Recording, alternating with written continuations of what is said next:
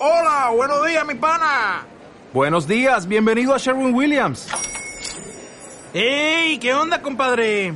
¿Qué onda? Ya tengo lista la pintura que ordenaste en el ProPlus app. Con más de 6.000 representantes en nuestras tiendas listos para atenderte en tu idioma y beneficios para contratistas que encontrarás en aliadopro.com. En Sherwin Williams somos el aliado del PRO.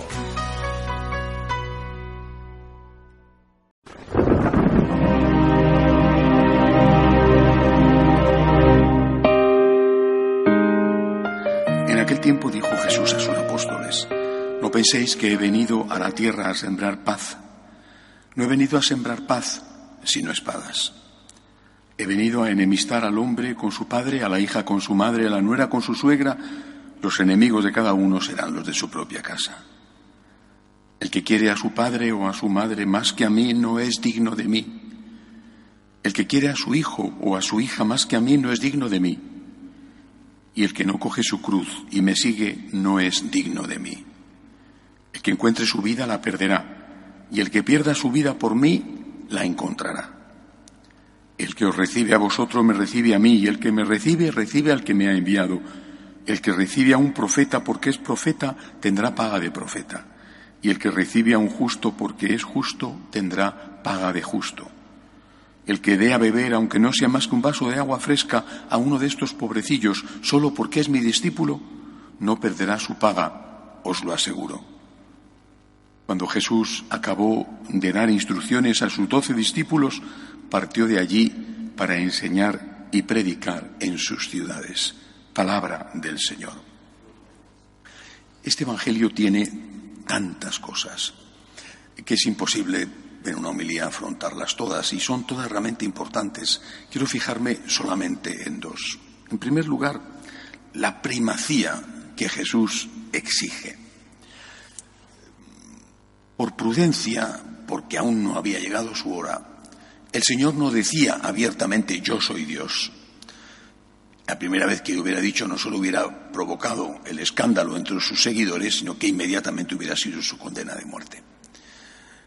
Cuando le preguntaban abiertamente siempre decía tú lo has dicho.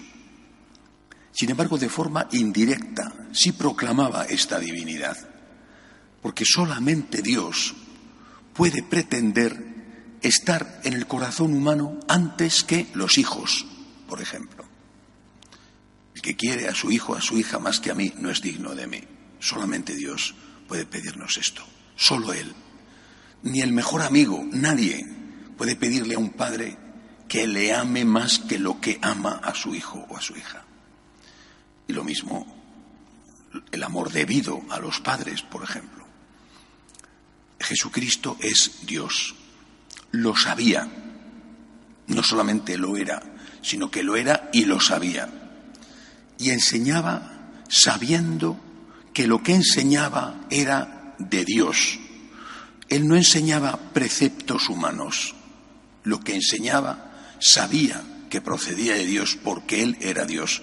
Por eso las enseñanzas de Jesús son intocables. No pueden ser adaptadas a las modas primero Dios y luego todo lo demás. Si Cristo nos pide que le amemos a Él en primer lugar, ¿cómo vamos a preferir ser fieles a las modas, ser fieles a lo que opina el mundo antes que seguir a Cristo? Es una traición evidente y manifiesta. Y por eso el Señor dice, no tenéis que tener miedo porque a la fuerza vais a tener problemas en la medida en que me sigáis a mí y a mis enseñanzas, pues habrá gente, mucha, poca, según los las épocas o los países, que van a decir que vosotros sois incómodos o que vosotros sois incluso peligrosos. Y hasta dentro de vuestra familia habrá conflicto. Pero primero Dios.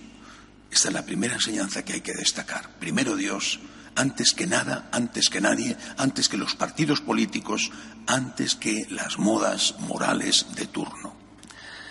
En segundo lugar, Jesucristo dice que nada de lo que se haga a sus seguidores, especialmente a los que están evangelizando, va a quedar sin recompensa.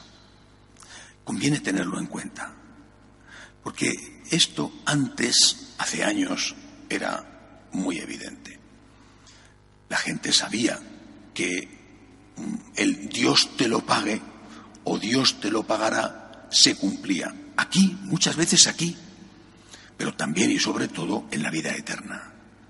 La gente creía en la vida eterna y creía que haber ayudado a construir un templo, por ejemplo, haber ayudado a un hospital, haber ayudado a construir un asilo de ancianos, haber colaborado en la evangelización de una forma o de otra, todo eso tenía una recompensa, aquí y en el más allá, en la vida eterna.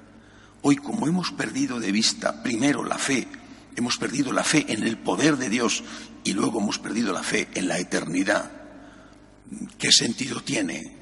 Lo que cuenta no es ayudar a la evangelización o incluso a la caridad, salvo por algún difuso sentimiento humanitario cada vez más difuminado. Lo que cuenta es tener dinero y gastarlo, y tener más para gastar más. No hay un horizonte más que el de esta vida, y lo que te importa es vivir esta corta vida en la mayor cantidad de placeres posibles. Esto no es lo que nos enseña Jesús. Y por eso insiste, hay vida eterna y hay una recompensa para aquellos que no solo se han portado bien, sino que además han ayudado con la evangelización a que otros se porten bien. Hay vida eterna y hay recompensa. Son palabras del Señor. Son palabras que si no recordamos es porque no las meditamos, no las leemos, no nos las enseñan, pero que conviene tenerlas presentes, porque, repito las palabras de Jesús, ni un vaso de agua fresca que se dé a uno de estos pequeños que están evangelizando en mi nombre quedará sin recompensa. Mucho más la limosna que se dé con más generosidad para hacer tantas cosas que la Iglesia necesita hacer. Que así sea.